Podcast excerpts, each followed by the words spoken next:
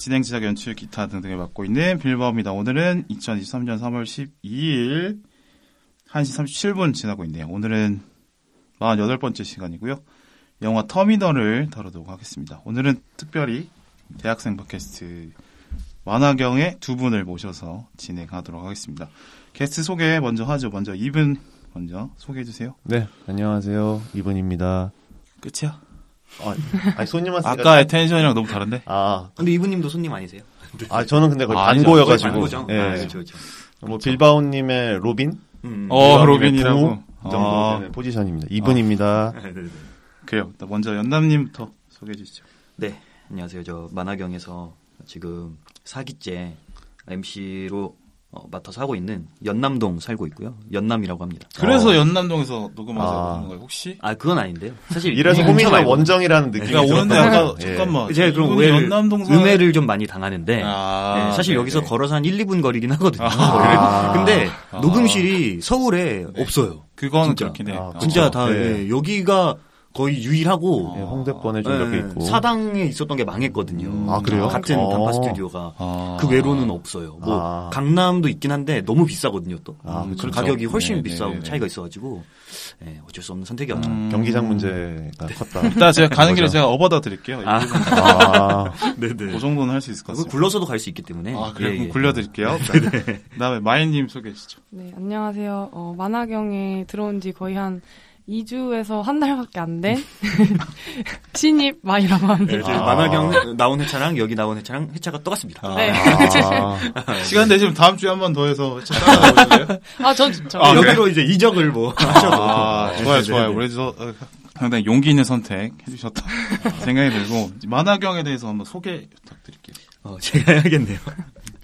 네, 어, 만화경은 지금 이제 사기째 하고 있고, 네. 저희가 한 1년 정도 됐습니다. 그리고 대학생 연합으로 팟캐스트를 하고 있고, 음. 원래는 저 그냥 교내 동아리를 시작을 했었는데, 어, 네. 어, 이제 일기는 그렇게 시작을 했었는데, 점점 하다 보니까 지금 거의 10명까지 음. 어, 늘어나 가지고요. 어, 계속 이제 매주 목요일 밤 10시에 네. 올리고 있으니까요. 또 많은 분들 찾아주셨으면 좋겠습니다. 음. 네. 네. 주로 어떤 소재를 많이 저희가 뭐? 소재는 되게 다양했는데 네. 지금 메인으로 밀고 있는 건 뭐 편의점을 부탁해라고 해서 편의점 메뉴들 가지고 아. 이렇게 어. 리뷰를 하는 그런 것도 어. 있었고요. 네. 그 지금 또 다음에 또 올라가고 어. 그 외로도 보통 뭐 밸런스 게임이라든지 음. MBTI 관련된 토크라든지 그리고 약간 이제 대학생들이나 뭐 20대, 10대들이 좀 좋아할 만한 주제로 토크를 좀 잡아가지고 예능 어. 형식으로 방송을 진행을 하고 있습니다. 저는 그 팥붕 슈붕 고르기 편. 아, 그렇죠. 아. 인상 깊게 댓글 들었어요. 달아주지 않으셨어요? 그때? 댓글 달았나요? 네, 그렇죠, 그렇죠.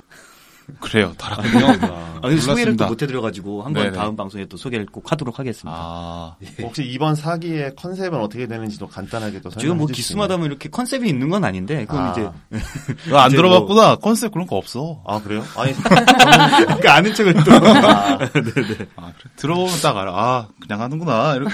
아, 마- 맞아요. 아, 네, 네, 네, 네. 에너지로, 네. 에너지로 가는 거 아닙니까? 아, 그렇죠. 네. 네. 네, 네. 그래서 저희는 좀 다양한 주제로 하고 있고, 음. 어, 뭐 이제 뭐 여러 가지 뭐 고민 상담을 하거나 이런 뭐 팟캐스트들도 있지만 저희는 저희 내부적으로 또 인원이 많기 때문에 음. 어, 거기서 약간 뭐 밸런스 전쟁이라든지 음. 뭐 기타 뭐 어, 저희끼리 토론하는 식으로 방송하는 음. 경우가 좀 많이 있는 것 같아요.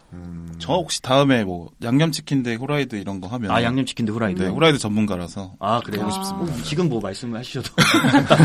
그거는. 후라이드 쪽이죠. 완곡한 거절을 당하셨 아, 알겠습니다. 제가 후라이드와, 아니, 아니, 아니, 그, 후라이드와 소금과, 그 다음에 네네. 소주의 그 삼, 삼일체 설에 대해서. 아, 소금 찍어 먹는 분들도 아, 있더라고요. 아, 그래요?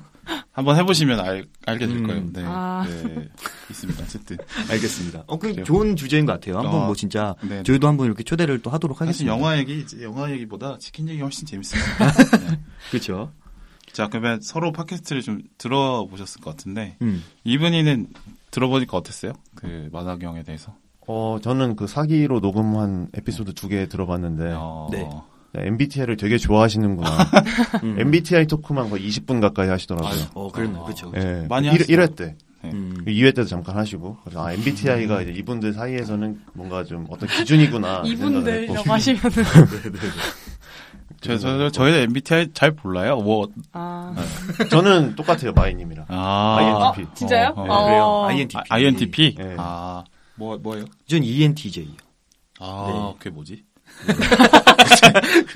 아 잠깐만. 전좀 그냥 빠져 무슨 있겠습니다. 알파벳을 말해도 그냥 아, 아, 그, 그런가 예, 하실 것 예. 같은데. 그냥 아 외향적인 사람인가봐 이렇게만 생각. 이랑 아이만 이제 아시. 네네. MOLA로 해보죠. 네. MOLA. 예, 몰라. 아, 아, 아, 좋아. 어, 그래서 저 그거 네. 같은데요. 정의로운 사회활동가인가? 그게 아, 뭐죠? ENFJ. 아, 네, 그렇죠. ENFJ. 음. 그래요. 뭐 그게 대한 평판이 별로 나쁘지 않더라. 음. 어, 네네. 저랑 되게 어쨌든. 비슷하신 거의 뭐. 그래요. 어쩐지 사촌 그 느낌이 와요. 네. 사촌이요? 그 예. 동아리 회장 이런 거 좋아하죠. 아 그렇죠. 제가 어, 지금도 좀 환장하는 사람이었어요. 제가. 아, 동아리 세 개인가 하고 예. 와. 음. 세개 중에 두 개 회장하고 그죠? 어, 어, 예. 예. 엄마는 엄마 너는 동아리 하러 대학 갔냐? 이러면 그런 것 같은데 이러면서 오늘 방송도 두 분의 활약이 대단할 것 같네요. 아 그래요? 네. 아, 이거 살짝 저희 묻어가는 거. 아, 그렇게 해서 한 해 또 이렇게, 아니죠. 진짜 멋있는 진행자는 아, 다 살려야 되지 않겠습니까? 오. 잘 부탁해요. 제가 진행자. 아, 그냥 네, 좀 그렇 많이 의지하고 싶어요. 네, 네. 네, 알겠습니다. 자, 그럼 어디 영점 들어보셨는지 마이님 혹시 들어보신 게 어. 들어봤는데. 아, 네네. 저는 약간 네. 원래 이렇게 좀 편안하게 진행하는 방송이 좀 좋았거든요. 뭔가 어. 너무 전문적이거나 하면 네네. 또 저랑 살짝 거리감 느껴지고 아, 이래가지고 음. 그냥 어, 전문성이 좀 떨어진다 하- 이런 건 어, 아니죠? 아, 아, 아, 그것도 아닌데. 아. 정확하게 보시면 아, 예. 전문성과의 거리두기를 지향합니다, 저희. 아, 그, 아, 그렇게 실제로 마- 보- 이제 말씀을 하시니까 아, 이제 저도 예. 아 그렇죠, 그렇구나 이제 생각을 하면서 음. 봤는데 오히려 조금 더 이제 친근하게 다가갈 수 있다는 게 되게 좋은 음. 점이었던 것 같아요. 그래서 음. 좀 들으면서 어. 어 나도 좀 이렇게 생각한 적 있는데 오, 하면서. 좀 공감도 하고 그래요. 오. 이제 제3의 멤버를 찾은 것 같습니다. 음. 그래, 부담 드린 것 같아서 죄송해요. 농담이고. 아니 아니 또 들어보셨어요? 아, 저 들어봤고요. 네. 어, 그리고 사실은 전 아까도 이제 말씀드렸지만 빌바오님 같은 경우에는 네. 팟빵 스쿨에 네. 찾아오셨는데 제가 그때 이제 스태프로 있어가지고 음. 예, 이제 안면은 좀 있었어요. 저 혼자는 아. 아. 마 모르셨을 건데 아, 예. 네네. 근데 어쨌든 아니요. 그래서 근데 이제 목소리가 일단 너무 좋으시고 아. 이제 혼자도 진행 많이 하시고 그럼요. 예. 뭐 이제 진행하실 때 보통 이렇게 인원이 많지는 않잖아요. 또 그렇죠. 예, 근데 되게 소소하게 하면서도 어쨌든 뭐 또 작품만 얘기하는 게 아니고 거기에 막 얽혀진 뭐 문제라든지 생각이라든지 이런 것도 막 잘 녹아내시는 것 같아가지고 어 확실히 어, 영화 얘기도 하면서 본인 생각이나 이런 것도 잘 얘기를 하시고 음. 또 이제 제가 이렇게 들, 들으면서 목소리가 너무 좋으시고 아하. 뭐 주제나 이런 것들 잘 잡으시고 또 보면은 저는 이제 재벌집 막내 아들 편 네네. 예, 들었거든요. 아. 어, 뭐 영화에만 또 구탄되지 않는구나. 음. 어, 그리고 좀 확실히 최신 트렌드에 맞는 작품들 골라서 하시는구나. 좀 어. 선정 능력도 괜찮지 않나. 제가. MBTI만 좀 트렌드에 뒤처지고 나아가려고 하는 편이에요. 네네네. 아주 그 평가 마음에 들었고요. 가는 길에 핵심 챙겨드리도록. 오늘 두 분의 연합 전선이 상당히 여러모로 기대가 아, 예. 되네요, 점점. 네. 아니에요. 너도 잘할 수 있어. 예, 저도 잘해야죠.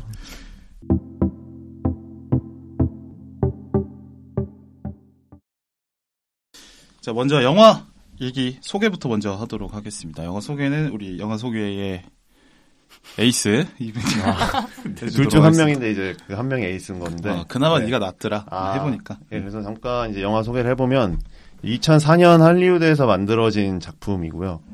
스티븐 스필버그가 연출을 맡았고 톰 행크스가 주연을 맡았습니다. 두 분이 이제 감독과 배우로 함께한 작품이 좀 있는데 이 터미널은 라이언 일병 구하기 캐치미 부유캔에 이어서 세 번째로 같이 호흡을 맞춘 작품이에요. 이 뒤에 또 스파이 브릿지랑 The Post라는 작품까지 총 다섯 편을 같이 하셨고요. 내용은 이제 크라코지아 국적을 가진 빅터 나보르스키라는 사람이 JFK 공항에 도착을 했는데 공항에 도착하는 동안에 나라가 없어진 거예요. 내전 때문에. 그래서 입국 비자를 못 받아서 한 달간 아니 1년간 공항에 살게 되면서 벌어지는 이야기를 다룬 휴먼 드라마 장르 영화입니다. 아, 끝입니까? 예, 끝입니다. 아, 네. 내가 쓴 걸 그대로 읽을 줄은 몰랐는데. 아, 아, 이 가이드, 가이드라인을 주셔서 여기에 맞춰서 해야 되나. 그 정도로 좀더 약간- 감히 할까요? 이게 원래 이제 이란의 네 네 네. 이란의 어. 그 이제 샤롤 프랑스 샤롤 드골 공항에서 샤, 샤롤 드골 샤를, 샤를 샤를 예. 드골. 예. 샤를 드골 공항에서 이제 18년 괜찮아. 18년 동안 이제 공항에 계셨던 이란인의 실화를 바탕으로 한 작품인데 이제 거의 설정만 가져오고 이야기는 완전히 다른 것 같고요. 음, 네. 그래도 이제 이분이 시- 소재를 제공을 해줬기 때문에 제작사에서 음, 권리금을 줬다고 하더라고요. 음, 네, 네, 맞아요. 그래요. 이런 작품이고 영화에 대한 간단한 평가 먼저 하면서 본격적인 얘기해 보도록 할게요.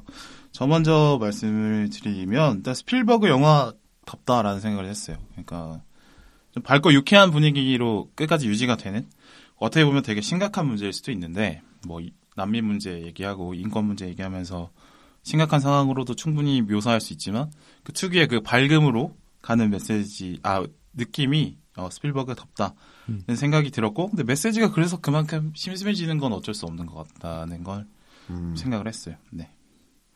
다음 연남님 어떻게 보셨나요? 네. 어, 저 같은 경우에 사실 지금 말씀하신 것처럼 네. 좀 심각한 문제로 갈 수 있는데 이렇게 좀 재밌게 풀어낸 거는 약간 영화 그 인생은 아름다워.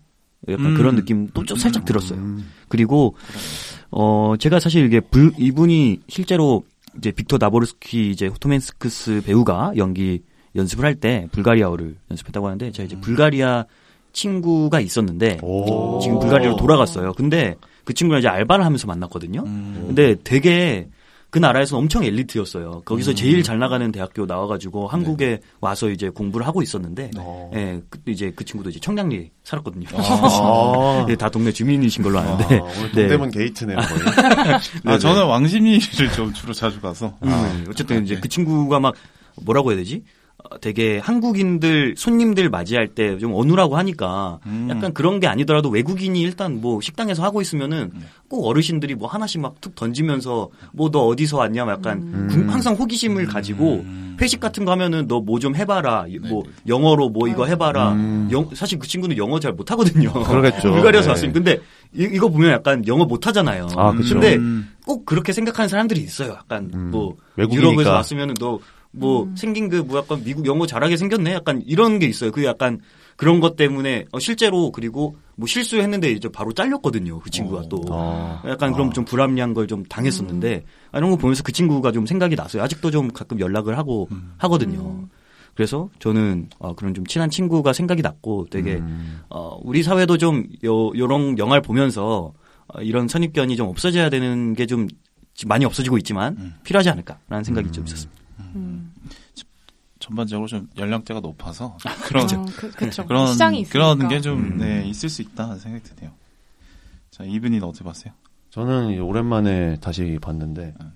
다시 봐도 재미있고 되게 따뜻했고 그때 처음 봤을 때도 겨울에 봤었는데 어... 이번에도 겨울에 다시 보니까 음. 또 새롭기도 하고 지금 봄 아니야? 어쨌든 한파주의보 아, 마음의 또 겨울이 또 아, 있어요. 왔습니다. 많이 예. 겨울이죠. 체감 체감 계절 체감, 체감 계절. 계절. 네.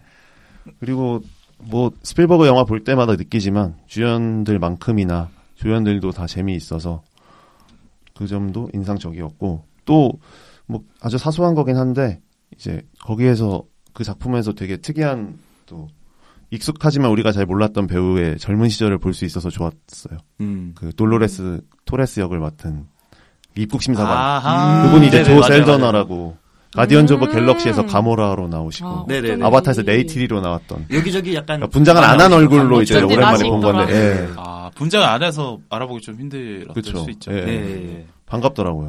음. 자, 그랬습니다. 마이, 네. 예. 마이님은 어떻게 보셨는지? 어, 저는 이제 아까 그 말씀, 뭐 겨울에 봐가지고 더 좋았다 이런 얘기 하셨잖아요. 근데 보면서 약간 크리스마스 영화 같다. 음, 이런 맞아요. 느낌을 되게 많이 음. 느꼈고, 워낙 이제 크리스마스 영화 하면 딱 따뜻하고, 음. 약간 눈 오고 이런 게 있잖아요. 근데 이 영화가 좀 그랬던 것 같고, 그리고 이게 뭔가 그 일상에서 의 특별함이 좀 들어가는 이런 스타일의 영화인 것 같은데, 제가 좀 그런 영화를 좋아해가지고, 아. 네, 전좀 되게 재밌게 시간 가는 줄 모르고 잘 봤던 것 같아요. 음. 음. Catch Me 네. If You Can 보셨어요? 네, 봤어요, 봤어요. 아 그것도 어. 되게 재밌게 어, 맞아요, 보셨을 것 맞아요. 같아요, 그죠? 음. 저 딱 그 캐치미 뷰캣이 생각이 나더라고요 보면서. 음. 음, 맞아요, 맞아요. 저는 살짝 포레스트 검프도 아. 생각나겠어요. 아. 그, 그 네. 캐릭터 연기가 살짝 어. 비슷한 느낌도 들어가지고. 뭔가 좀 서툰 느낌의 네, 캐릭터라는 맞아요, 점에서 맞아요. 어, 비슷한 근데 또 되게 진심으로 잘하고 그쵸. 이런 음. 캐릭터가. 그래요. 자, 이 정도 간단하게 평을 들어봤고요. 자, 본격적으로 영화 내용에 대해서 얘기를 해보도록 하겠습니다. 자, 영화 속 캐릭터들 먼저 얘기를 해볼 텐데, 영화 주인공 비터 나보스키. 어떻게 보셨는지 이제 얘기를 해볼까요? 음, 마이님 어떻게 보셨는지. 저는 이제 아까도 얘기를 네. 했지만 네.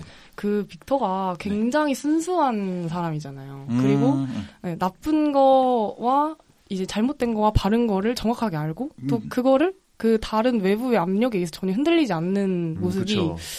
어 이게 진짜 사실 이렇게 살기가 힘들잖아요. 어, 사실 좀 되게 동화스러운 사람이죠. 그렇죠. 음. 그런데 이제 뭐 동화스럽다고 얘기를 하셔서 또 그런 걸지 모르겠지만 제가 사실 살짝 동화스러운 걸 좋아하는 네. 면도 아, 있고 아. 그래서 그런지 조금 더 빅터의 아. 이런 올고즘에 대해서 되게 마음이 많이 가더라고요. 음. 그래서 어, 확실히 이제 사람이 바르게 살면 통하 통할 수도 있겠다 이런 음. 생각을 또 그런 해피엔딩 같은 생각을 또 하면서 네 되게 어, 빅터의 그런 성격에 대해서 좋게 봤습니다. 자, 이분은요? 저도 거의 비슷하긴 한데 네네. 아마 제가 JFK 공항에 근무를 했다면 저도 친하게 지내지 않았을까. 음. 저도 손 사진을 붙여놓지 않았을까. 아. 그런 생각을 하게 됐어요. 상황 대처 능력도 워낙 뛰어나고 음. 잡기에 능하고 융화력도 좋고 또 이제 뭐 겹치긴 하지만 신념과 의지를 굽히지 않는 모습이 음. 인상적이었고 또 이제 사소한 이야기도 그냥 지나치지 않는 거. 이제 음. 아멜리아가 나폴레옹 얘기를 할 때 나폴레옹 책을 읽는다던가 음. 천년의 분수를 이렇게 만들어준다던가 음. 그런 디, 디테일 그 디테일이 살아있는 분들이 또 멋있잖아요. 음. 그래서 역시 사람의 본질은 껍데기보다 알맹이다. 이분의 처지를 볼 게 아니라 이분이 음. 어떤 됨됨이나 어떤 음. 내공을 갖고 있는지를 봐야 된다. 음. 그런 걸 느꼈습니다. 네. 이거 연다님은 뭐. 일단 주인공이 되게 평범한 사람으로 좀 설정을 한 것 같아요. 네. 음. 그리고 물론 그러니까 언어만 이렇게 다르지 되게 평범하고 좀 되게 선한 인물로 이렇게 설정했잖아요. 그래서 어 주인공을 보면서 어 아까 말했던 것처럼 일단 친구 생각이 가장 먼저 났고 음. 그 친구 생각이 가장 먼저 났고 그냥 톰 행크스가 너무 대단하다. 어, 왜냐면은 이 사실 극 중에서 이 진짜 영어를 제대로 구사하는 거는 후반 가서야 또 많이 음. 있고 그렇죠. 거의 없잖아요. 그 남의 나라 말로 하, 고 실제로는 영어를 되게 잘하는데도 그런. 연기를 하는데 그 전혀 어색함이 안 느껴지는 그렇죠. 그런 경지. 어, 확실히 톰 행크스 진짜 대단하다. 음. 이런 생각을 좀 하면서 사실 봤습니다. 네, 네.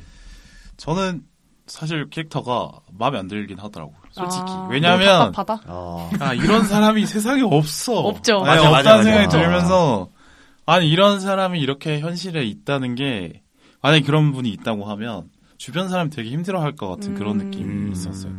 그러니까, 살다 보면 어차피 약간의 협잡과, 뭐, 음. 권모술수와, 이런 것들을 안 하고 싶어도 하지 않을 수 없는 음. 그런 상황들이 나에게 닥쳐오는데, 그런 거 없이 이제, 일반 정으로 돌파하는 그런 느낌이, 음.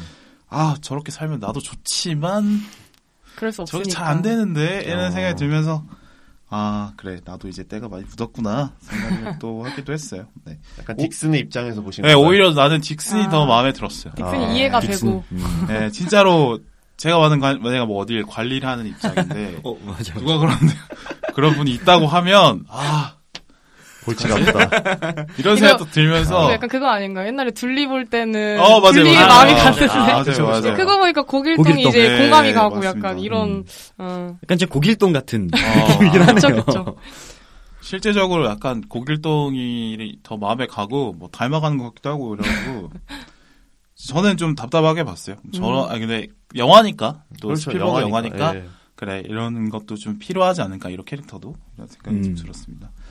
자 다른 캐릭터 얘기해 볼까요? 아까 딕슨 얘기 먼저 나왔는데 딕슨에 네. 대해서는 일단 저는 먼저 말씀드리면 딕슨이 진짜 그냥 현실에 우리 살아가는 그쵸, 그쵸. 음. 어, 직장인이다. 현실에 음. 있는 인간이다. 음, 우리 엄마 아버지가 다 이렇게 살았을 것 같다. 음. 이런 생각이 들고 딕슨이 너무 깐깐하긴 하잖아요. 또 아, 네네. 면담이 없고 깐깐하긴 한데 그게 좀 너무 부담스럽다고 하면 그 바로 밑에 있는 경호원 중에 약간 경호원 대장 음. 네, 그죠, 네, 네. 마지막에 그 공항 코트 나갈 준. 때 코트 아, 주는 그 네네. 남자분 정도가 가장 음. 적절하게 따뜻하면서 현실감 현실감도 있는 있고. 예. 그 정도가 가장 이상적인 음. 캐릭터 아닐까 이런 음. 생각을 해봤습니다. 저도 뭐 만약에 그 상황에 처했다면 네. 빅터한테 크게 호의를 베풀어주지 못했을 것 같긴 하거든요. 음, 그렇죠. 근데 또 영화도 딱히 뭐 딕슨을 나쁘게 묘사하거나 음. 그러지는 않는 것 같더라고요. 음. 자기 할 일을 하는 사람 음, 맞아요. 음, 음. 만약에 진짜 더 극화를 시켰다면 네. 그 감사가 나와서 네. 빅터를 좀 배워라 했을 때 네. 그래 빅터야 내가 너를 인정하고 응원한다 이렇게 갔을 텐데 네. 그러지 않잖아요 끝까지 네. 마지막까지 택시를 쫓잖아요. 음, 그래서 어, 있는 그대로 스필버그가 캐릭터를 놔뒀구나. 음. 그랬기 때문에 오히려 이 딕슨이라는 캐릭터의 가치가 더 높아진 것 같아요. 음. 음. 딕슨은 딕슨대로 살고 그렇죠. 이제 그렇죠. 빅터는 빅터대로 잘 살고. 그러니까 서로의 음. 역할을 했는데 이제 그게 어떤 선악 관계로 보여질 수밖에 없는 상황에 음. 놓여 있다라고 보게 되는 거죠. 뭐 저는 이제 딕슨 이어서 아, 딕슨 얘기하셔도. 네네네 딕슨 좀 이어서 얘기를 해보면은 이 딕슨이라는 캐릭터가 막 되게 나쁘게만 비춰진 건 또 아니라고 생각을 해요. 음. 또 막판에 가서는 그러니까 딕슨도 더 사실 이렇게 깐깐하게 할 수 있었고 음. 중간 중간에 그럴 수 있는 선택지도 많이 있었는데 그러지 않은 부분도 있다고 생각을 하거든요. 그렇죠. 그리고 약간 보면은 이제 연기를 하실 때도 무조 막 엄청 싫어한다는 것보다는 살짝 중간 중간 걸리적거린다. 좀 예, 걸, 그냥 음. 걸리적거린다 거슬린다. 생각하시는 것도 있는 것 같고 또막 이렇게 공무원 입장에서 생각을 해보면 아, 그 나쁜 일은 아니다라는 생각도 있어요. 뭐 어쨌든 신원을 이렇게 확인할 수 없는 상태인 건 맞, 맞으니까 그러면은 당연히 뭐 허가가 안 되고 이런 거는 뭐 그렇죠. 그럴 수 있지 않나라는 생각이 좀 있습니다.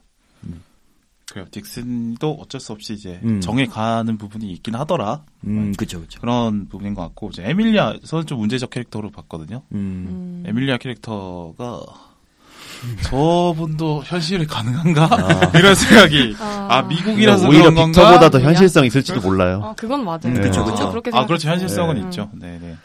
좀 그렇게 봤는데 에밀리아 캐릭터 어떻게 보셨지? 일단 저는 이 사람이 왜 그 남자를 기다릴까에 대한 근본적인 질문이 좀 아. 많이 들었죠. 음. 보면서. 불륜남.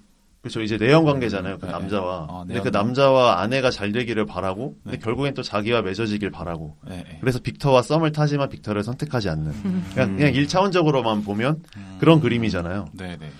그래서 왜 이 아멜리아는 이 안 될 걸 알면서도 기다릴까? 음, 물론 이제 뭐 원래 원래 뭐 그냥 평범한 할리우드 영화였으면 그냥 빅터와 아멜리아가 뭐 공항 로비에서 이제 서로 뭐 이렇게 어. 마음을 확인하는 뭐 그런 장면으로 끝났겠지만 아, 그렇게 안 끝났잖아요. 네. 각자의 길을 가는 걸로. 뭐 활주로에서 나오잖아요. 키스를 예. 갑자기 한다던가. 그렇죠. 음. 예. 굽다가 보는 앞에서.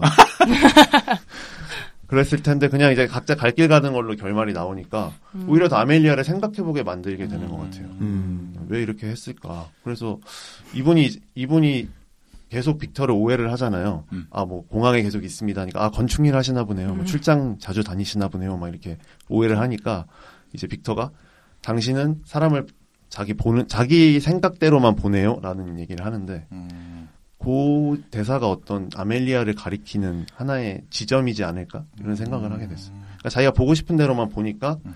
어떻게 보면은 자기가 제3자일 때는 안 할 법한 행동들을 하게 되는 것 같 지 않을 하게 되는 것 같다 이런 생각을 하게 됐어요. 네. 아멜리아도 어떻게 보면 딕슨이랑 비슷한 성격의 인물일 수 있다고 생각이 들었어요. 왜냐면 음. 그러니까 결국에는 본인이 현실적으로 생각을 했을 때 빅터보다는 이 유부남을 선택하는 게 본인한테 유리한 선택이었다는 거죠. 그 사람의 입장에서는. 어, 좀더 나은 선택이다. 그쵸. 그래서 결국엔 물론 자기가 자기가 도덕적으로 생각했을 때는 이런 이 유부남과 자기가 이제 헤어지고 차라리 빅터와 뭐 연락을 한다던가 하는 게 음. 당연히 이제 맞는 얘기인데 현실적으로 그럴 수 없는 상황이었던 거죠. 음. 그리고 본인이 그렇게 빅터를 선택하는 걸로 변화를 하기에 하기까지의 용기도 이제 없었던 거고 음.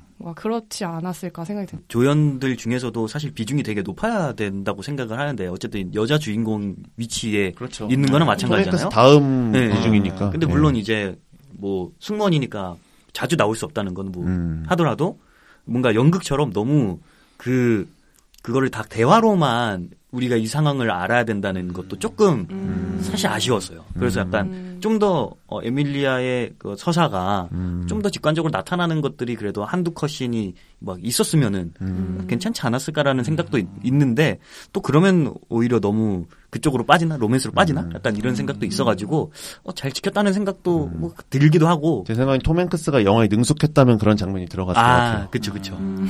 영화에 능숙하지 않았으니까 막 다 대사로 이렇게 음. 해결해줘서 음. 이톰 빅터에게 이 사람의 심리를 정확하게 알려주려는 음. 그렇게 했을 것 같고 만약에 영화에 능숙한 그냥 일반 투숙객이었다면 그런 음, 장면이 들어갔을 것 같아요. 네. 음. 그래서 좀 어, 어쨌든 에밀리아가 분량이 생각보다 아, 너무 적지 않나? 약간 이런 생각은 좀 있었어요. 저도 살짝 보면서 여자 그쵸. 주인공 치고는 조금 음. 약간 소품으로 쓰였다의 느낌도 사실 음. 있긴 음. 들었어요. 음. 솔직히 저는 그냥 없어도 되는 캐릭터라고 생각하긴 음. 했거든요. 맞아요, 오히려. 음. 네. 뭐 다른 굽타나 뭐 엘리케 캐릭터는 어떻게 보면 필요할 수 있는데 음. 근데 이 아멜리아가 공항 적응에 도움을 주는 것도 아니고 맞아요, 맞아요, 맞아요. 뭐 어떤 문제 해결에 도움을 주는 캐릭터도 아니에요. 그쵸. 그쵸, 그쵸. 그래서 애먼 노동력만 좀 음. 쓰게 만드는 아, 그런 맞아요. 느낌이 들면서 아 에밀리아라는 저 여성 뭘까라고 생각해봤는데 음. 아 어려운 사랑 전문가다 아. 이런 생각이 좀 들더라고요. 아, 그런 사람들이 있죠. 아, 네. 어려- 빅터의 순정을 보여주기 위한 네. 뭐 아, 그냥 약간 그런- 그 정도. 그러니까요. 그러니까 어려운 사랑만 하면서 나를 어떤 더 미련의 여주인공으로 음. 만들어가는 아, 스스로를 그러니까요. 그렇게 좀 꾸미고 싶어하는 분들도 있을 수 있으니까 음. 아, 그런 사람인가 보다는 생각을 하긴 했습니다. 다음 뭐 잠깐 나왔지만 굽타나 엘리케 캐릭터를 얘기를 해보면 이 캐릭터들이 좋았던 게 그러니까 결국에는 공항에서 일하는 사람들이 이민자 출신이 많고 음. 또 육체 노동하고 뭐 서비스 업종에서 하는 그런 분들이 많은데 어, 그렇게 어, 공항에서 그런 일을 하는 걸 보니까 우리 사회에서도 보면 조금씩 조금씩 이제 외국인들의 비중이 높- 높아지면서 음. 그 전에 못- 보지 못했던 자리에 외국인 분들이 들어오는 경우들이 생기잖아요. 음. 그 모습을 좀 보, 확인을 하는 것 같아요. 그래서 이게 우리 사회의 미래일 수도 있겠다. 음. 그런 생각을 해봤고 굽타나 굽타 캐릭터를 봤을 때, 그러니까 빅터의 미래를 보여주는 캐릭터 같은 거예요. 그러니까 음. 굽타도 자국에서 문제가 있어서 네. 이렇게 미국에 들어왔고 어쩌어쩌다가 자리를 잡아서 공항에 아예 눌러 잡은 캐릭터잖아요. 그래서 아 굽타는 어, 빅터의 미래를 보여주는 캐릭터구나 이런 생각이 들긴 했습니다. 네.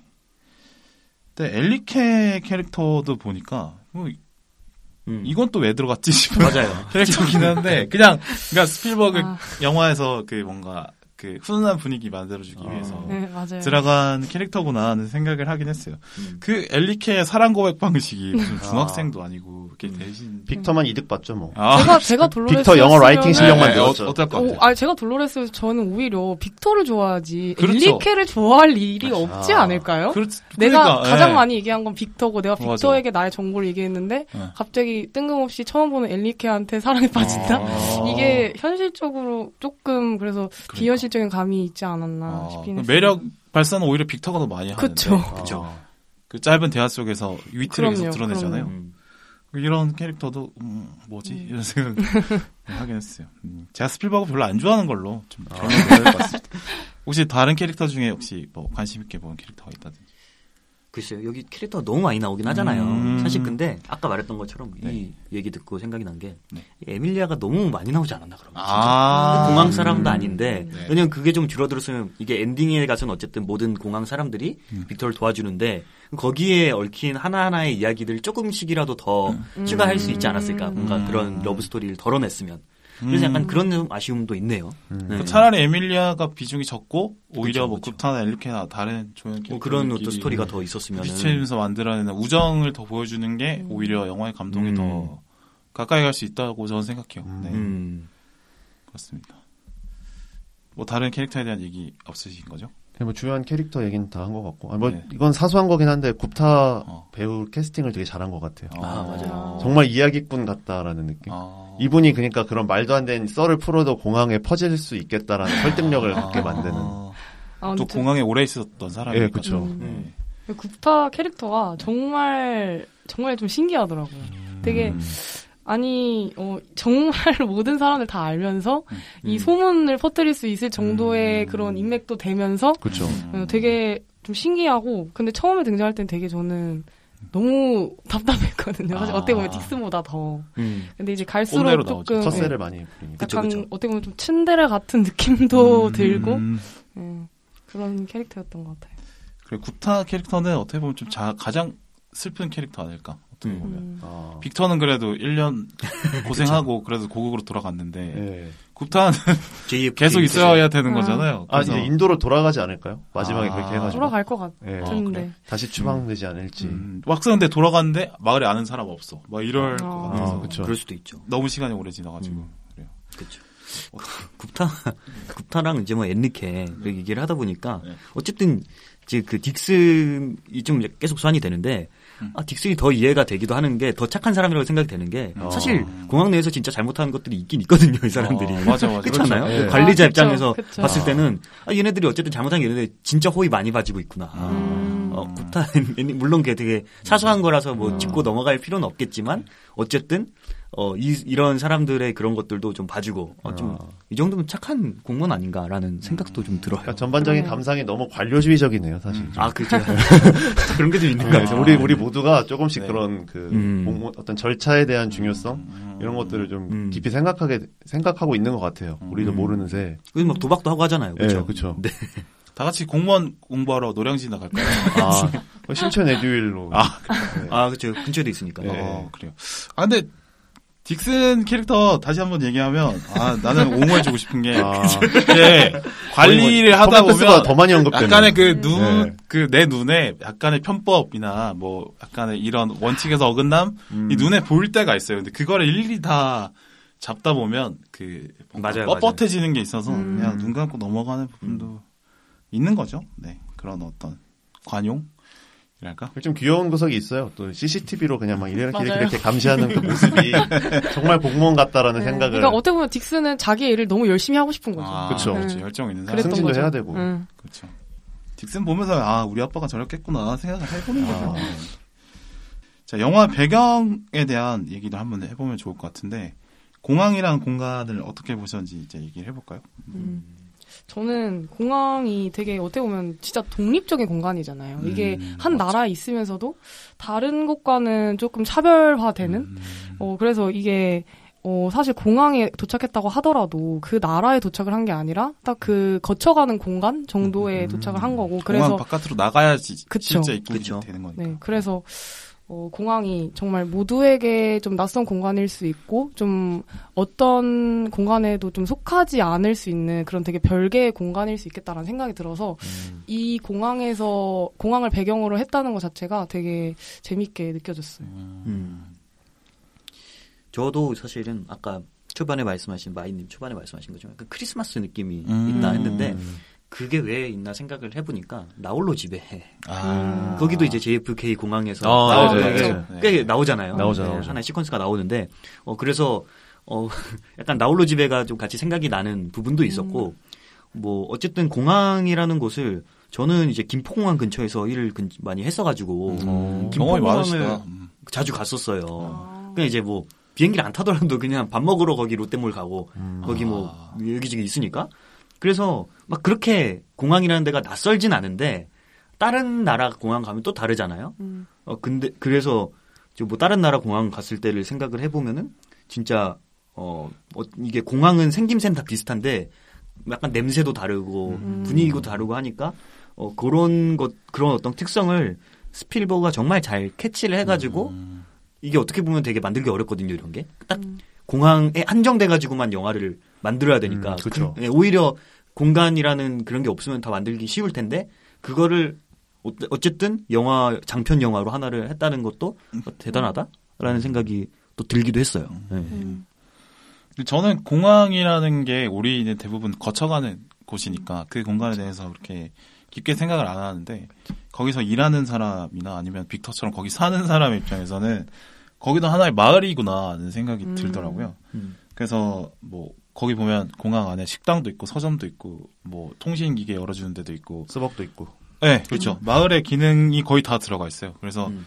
캐릭터들도 약간 꼰대 촌장 같은 딕슨도 있고 음. 뭐 뒷방 늘개 같은 굽타도 있고 음. 그런, 그런 거잖아요, 그죠? 뭐 그래서 아 저기도 하나의 마을일 수 있겠다는 음. 생각을 음. 하면서 다시 보게 됐어요. 어. 저는 네. 약간 이제 빅터의 리얼리티 쇼를 담는 공간? 음. 하나의 스튜디오? 음. 이제 아무래도 빅터가 지내는 공간이 공항도 공항 전체가 다 아니고 국제선 환승 라운지에만 살 수 있잖아요. 그렇죠. 음. 그 한정된 예, 그 한정된 공간 안에서 생활을 하면서 모든 일상들이 다 지켜봐지고 그러면서도 이제 자기가 어떻게든 이 공항을 나가서 미국에 미국 땅에 발을 들여야 되니까 이, 이 위기를 계속 돌파하는 이야기가 계속 나오고 그 과정에서 여러 사람들과 교류를 하고 이런 모습들이 정말 하나의 쇼를 보는 것 같은 느낌이 음. 있더라고요. 그리고 이제 결정적으로 스튜디오는 결국 나가서 어떤 결과물이 나와야 의미가 있는 거잖아요. 스튜디오 안에 사람이 영원히 살 수 없잖아요. 음. 그런 것처럼 빅터도 결국 그 공항을 나와야 의미가 있기 때문에 음. 그런 점에서 어떻게 보면 이 공항이라는 곳이 하나의 거대한 스튜디오 같다. 영화 각본가가 트루먼 쇼 각본가시거든요. 아. 앤드류 니콜 그쵸. 감독님. 트루먼 쇼의 톰 행크스 버전 어, 같은 그쵸. 느낌이 예, 있어요. 예. 밀폐 공간 확실히 관음증 약간 네. 그- 그런 아 느낌. 관음증이 있는 건가 싶다. 아, 어 그런 거 약간 딕슨의. 가치가 확 어. 떨어지는 거 아닌가요? 그런가요? 지금이면? 예. 아 딕슨이 그렇게 그러면 찬양을 그 해놓고선 소리 작가의 소리 떨어지는 작가의 어떤 페르소나구나. 아, 예. 아 어, 그런 PD처럼. 아, PD처럼. 이제 PD가 예. 그렇죠. 아. 아 컷 잡아주고 하잖아요. 네. 보니까. 네네 네. 어 그래요. 새롭게 또 보이는 부분이 있네요. 그렇죠. 음. 이왕 이제 공항 얘기 나왔으니까 그 원래는 원작에서 파리의 드골 공항인데 음. 어, 실제 사건은 파리에 있는 드골 공항인데 이걸 뉴욕으로 바꾼 이유가 뭔지 음. 준비를 해왔다고? 그러니까 생각을 좀 해봤는데 네. 일단은 할리우드 영화니까 그냥 그 단순한 이유인 것 음. 같아요. 아무래도 뭐 스필버그 감독이 아무리 그 이야기의 스펙트럼이 넓다고 해도 네. 같은 이야기를 할때 프랑스의 공항보다는 JFK 공항이 더 익숙할 거 아니에요. 음, 그런 단순한 이유에서 출발을 했을 것 같기도 하고 네. 그리고 또 샤롤 샤를 공항보다는 또 JFK 공항에 여러 국적의 사람들이 더 많이 드나들 음. 수 있잖아요. 음, 그 파리도 국정에서- 국제 도시인데. 그렇긴 한데 이제 JFK 공항보다는 좀 유동 인구가 아. 좀 적지 않을까요? 어, 드골 공항 표마바 네, 데이터는 없습니다. 네, 데이터는 없고 주관적인 생각인데 영화에서도 그 오프닝에 보면 아시아 관광 아시아 관광객으로 위장한 아시아 범죄자들도 오고 네. 히스패닉도 있고 음. 동유럽인 크라코지아 사람이 빅터도 오고 음, 그러는 걸로 보면 오히려 이렇게 여러 사람들이 여러 국적의 사람들이 불규칙하게 왔다 갔다 하는 곳임을 보여주려면 음. 미국 공항이 좀 더 상징적인 무대가 될 수 있지 않을까. 음. 그래서 미국 공항으로 정했다고 음. 네, 생각을 해봤습니다. 그 저는 하나 추가하자면 LA도 있잖아요, 사실. 그 네. 음. LA, 뉴욕이 제일 미국의 음. 양대 도시인데 굳이 뉴욕을 하는 이유는 재즈라는 소재를 살리기 위해서 아, 그렇죠. 그게 음, 그렇죠, LA보다는 뉴욕이 더 붙으니까 음. 그러지 않았을까 생각을 음. 해봅니다. 자, 그러네. 영화 엔딩에 대해서 얘기해 볼게요. 이제 굽타가 비행기를 막아서는 장면이 이제 마지막에 나오는데 음. 그 장면 어떻게 받았어요, 연남님은? 사실 이 장면을 보기 위해서 그리고 이 장면을 하나를 그냥 촬영을 하기 위해서 음. 이 제작진들이 다 달려온 게 아닐까라는 생각도 거의 있었어요. 클라이맥스죠. 그 클라이맥스고 사실 이 뭐 어떤 영화 하면은 그 장면만 하나만 딱 떠오르는 영화들이 몇 개 있잖아요. 있죠. 그런 것처럼 이 영화 하면은 사실 가장 떠오르는 장면이 그 이제 비행기 막아서는 굽타 장면 음. 그거일 것 같고 음. 근데 저는 그 이후로도 어, 말했던 이제 뭐 재즈 나오고 이제 뉴욕을 어쨌든 마지막에 잠깐 정말 정말 잠깐 보여주잖아요. 잠깐. 네. 이제 공항을 살짝이라도 벗어나는 거를 음. 보여줌으로써 그렇죠, 그렇죠. 어, 그래도 너무 보는 사람도 답답할 수 있었는데 음. 그래도 이제 바깥 세상을 좀 보여주니까 아 좀 그래도 거기서 숨통을 트일 수 있었던 그런 음. 것도 좀 괜찮은 음. 음. 부분이었던 것 같아요. 그러니까 영화 판타지의 어떤 절정이죠. 음. 그러니까 이 어- 어차피 터미널이 하고 있는 이야기 자체가 하나의 거대한 판타지인데 음. 그 판타지를 완성시켜주는 어떤 절정의 판타지. 그러니까, 제, 그러니까 반대로 말하자면 제일 말도 안 되는 음. 일이긴 한데 그렇죠. 말도 안 되는 일이지만 그래도 어찌됐든 이제 뭐, 뭐 크라코지아도 전쟁이 끝났고 빅터도 미국에 갈 수 있는데 음. 딕슨 때문에 못 가 한 상황이었던 거잖아요. 이 음. 상황 이전의 이야기들을 보면 그럴 때 이제 굽타가 용기를 내서 비행기를 막아 세워가지고 빅터를 미국으로 가게 만드는 그 묘사가 어 좀 용기를 내, 내라 포기하지 말고 거의 뭐 9개월 동안 그렇게 힘들게 공항에서 살았는데 그 조치 때문에 포기하고 돌아가면 되겠냐. 음. 그러니까 물론 뭐 나, 자기를 희생했기 때문에 조금 가- 공감은 안 될 수도 있겠지만 메시지를 주기 위해서 그런 선택을 했다고 봐서 그 터미널이 전체적으로 하고 있는 이야기를 완성시키는 데는 정말 훌륭한 장면이었다고 생각을 해요. 음. 저도 조금 생각이 드는 게, 그, 굽타가 비행기를 막아서는 장면이 너무 귀여웠잖아요, 아. 사실. 그 밀대 하나로 바퀴 하나 이렇게 해가지고 막았잖아요. 근데 그게 뭔가 저는 어떤 생각이 지금 갑자기 또 드냐면, 그 굽타는 정말 작은 개인이고, 그 개인이 어떻게 보면 그 비행기랑 되게 거대한 현실에 좀 비유를 할 수도 있겠다는 생각이 들었어요. 그래서 어떻게 보면 스필버그가 만든 이 영화 전체에 대한 메시지가 될 수도 있겠다. 이게 빅터도 사실 어떻게 보면 그 본인의 진심과 그 사람에 대한 사랑을 가지고서 그런 좀 자신에게 다가오는 그런 현실적인 걸 되게 뚫는 사람이었잖아요. 그래서 뭐 비행기를 약간 그런 거에 비유를 하고 구타를 좀 그렇게 본다면 또 그런 의미가 있지 않을까라는 생각이 드네요. 음. 좋은 해석인 것 같아요. 근데 저는 음모론을 제기하자면 이게, 이게 팔 벌리고 거대한 물체를 막는 거 이거 박하사탕에 나오는 거거든요. 아, 근데 박하사탕이 1999년작이에요. 아. 이게 2004년작이거든. 아. 그래서 이건 분명히 아, 이른바 우라카이 아, 나쁘게 말하면 오- 오마주 아. 네네네. 어, 우리 버그 형님이 우리 창동이 형 거 재밌게 봤다. 그래서 그걸 창동이 형 보고 있어? 라는 그럴 수 느낌으로. 아 창동이 미국의 동생? 이창동. 창동이가 아마 동생인 것 같아요. 어쨌든 창동가 잘 봤다 이런 느낌으로 넣지 어, 않았을까? 박, 아예 원작도 박하사탕도 대걸레를 들고 있었으면 더 재밌었겠네요. 아, 나 그렇죠. 돌아갈래 하면서. 아, 그래요. 아. 실패한 드립 같고요. 네, 넘어가도록 할게요. 아버지가 갖고 싶어 했던 사인을 드디어 빅터가 봤는데 음. 그 장면 어떻게 보셨는지? 아, 진짜 너무 약간 사실 이게 하이라이트기도 하고 네. 좀 저는 되게 몰입을 하면서 봤을 때좀 음. 감동적이었고 이게 어떻게 보면은 모든 스토리가 이 빅터가 어쨌든 주인공이기 때문에 사인을 받기 위해서 달려온 모든 스토리잖아요. 그렇죠. 그래서 이 사인을 결국 받았을 때 그 감동이 굉장히 컸고 어 그 재즈를 들으니까 확실히 어 크리스마스의 느낌이 또 물씬 났던 음. 것 같습니다. 음. 그러니까 이 영화 덕분에 재즈에 대해서 이제 재즈가 원래 이런 음악이었구나를 다시 한번 각인이 되긴 했던 게 음. 이제 요새 나왔던 그 재즈 영화라고 하면은 이제 위플래시와 바빌론을 들 수 있을 것 같은데 음. 재즈가 굉장히 매운 음악으로 인식이 됐었잖아요. 음. 거칠게 몰아붙이는 느낌으로 예. 많이 나오지. 예. 근데 이 터미널에서의 재즈는 정말 그 낭만이 있고 음. 리듬이 있는 음악으로 음. 느껴지더라고요. 그래서 아 원래 재즈가 이런 거였지라는 생각이 그 마지막 장면을 보면서 들었어요. 음, 음. 그- 그리고 또 들었던 생각이 이제 결국은 빅터가 뉴욕 에서 와서 재즈를 보기 위해서 이제 간 거잖아요. 그- 그렇기 때문에 뉴욕이라는 도시와 그 재즈라는 음악의 가치가 굉장히 음. 어, 거대화됐다. 된- 굉장히 가치 음. 있게 보여졌다라는 음. 생각이 확 음. 들었어요. 음, 약간 뉴욕 뽕을 좀 채우는 그쵸, 그쵸. 느낌도 있고. 어, 약- 우리가 흔히 뭐 뉴욕하면 생각하는 게 뭐 여러 가지 뭐 엠파이어 스테이트도 있고 음. 뭐 그 다음에 다른 여러 가지도 많잖아요. 뭐 양 뉴욕 양키스도 있고 여러 가지가 있는데 뭐, 예, 뭐 그렇죠. 그런 어떤 건물이나 이런 것도 많이 뭐 한데 어, 뉴욕 사람들이 생각하는 그 뉴욕 하면 딱 하는 게 이제 재즈인 것 같아요. 음. 미국 사람들이 생각했을 때는. 맞아요. 그리고 저는 이거 보면서 마지막에 이 싸- 어쨌든 사인 하나 받는 거잖아요. 이게 약간 우리가 흔히 생각하는 뭐 게임에서 퀘스트 깨는 것처럼 아. 뭐 그렇죠. 이제 전 세계 돌아다니면서 약간 깨잖아요. 네, 이렇게 네. 사인 받고 막 이런 이런 과정 이게 약간 엔딩 게임의 엔딩 같은 뭐 그런 느낌이 들었어요. 그래서 다들 해보셨지 모르겠지만 그래서 조금 쾌감도 들고 어, 그쵸. 받았을 어. 때. 약간 그 마리오 같이 약간 그쵸. 마리오 오디세이 보면 거기도 뉴욕 음. 그런 게 나오거든요. 어. 재즈 음악 음. 나오면서 그래서 어 그런 느낌이 좀 들었다. 약간 게임을 하는 육성 시뮬레이션 엔딩 보는 느낌. 어 맞아요 맞아요. 제가 좀 사람이 요새 좀 꼬여서 그런지 저 같으면 그냥 인터넷에서 그 재즈 아티스트 사인을 찾아가지고 9개월 동안 연습을 하는 게 아, 아버지 소원인데. 네네네 아, 그만큼 노력했다는 사람이 다시 보이는. 아, 제가 좀 이거를 네. 조금 안 좋게 봤나 봐요. 아. 하여튼 그런 생각이 들었어요. 음, 그래요. 괜히 했다. 마지막으로 영화 터미널의 메시지를 보면 얘기하면서 마무리는 아니고요. 영화에 대한 마무리. 네, 영화 얘기 예, 안쪽의 얘기는 마무리 해 보도록 하죠. 자, 영화의 메시지 어떻게 보셨어요? 근데 그 이거는 그 사실 어느 정도 꽤 명확하게 시기적으로도 그렇고 음. 그 미국 사회의 문제를 어, 스필버그 한번 다뤄보고 싶지 않았나라는 생각이 있어요 기획 단계에서부터 음.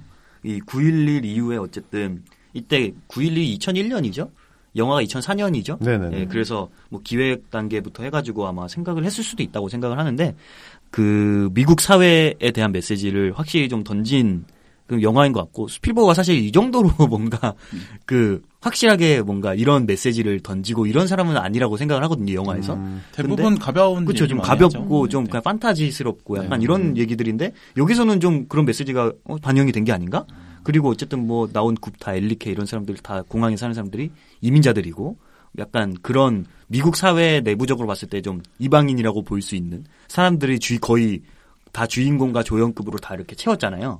어, 그래서 그런 걸 봤을 때, 어, 그런 인종이나 뭐 다른 나라의 사람들도 그런 성, 뭐 편견이나 이런 거 없이 좀 보자. 이런 취지에서 좀 어떤 메시지를 던지지 않았나. 결국에는. 그런 메시지가 전체적인 영화 전반에 깔려 있지 않나? 뭐, 요즘 시대 생각을 해도 어, 괜찮은 그런 그래서 주제가 아닐까. 뭐 사실 미국이란 나라가 워낙에 그런 이제 다른 나라 사람들 많이 봤고 그거와 반대적으로 배타적인 사람들도 있고 하니까 뭐 이런 문제가 있는 이상 이 영화가 좀 가치가 계속 있지 않을까라는 생각이 있습니다. 음, 최근에 또 난민 문제가 또 불거지고 있기. 때문에 음. 충분히 생각해볼 영화긴 하죠. 네네네. 네. 저 같은 경우는 그때 볼 때는 이제 그게 최신작이었으니까 그렇게 생각을 했는데 스필버그 전체적인 영화를 놓고 보면 스필버그 감독님이 이번 작품에서는 메시지를 크게 신경 쓰고 싶지 않아 했었다라는 느낌이 들더라고요. 그러니까 이 영화 전후로 보면 이제 뭐 Minority Report라든지 AI, Catch Me If You Can이나 이 뒤에 또 우주 전쟁 뭐 그런 좀 무거운 영화들을 많이 했었거든요. 이 당시에.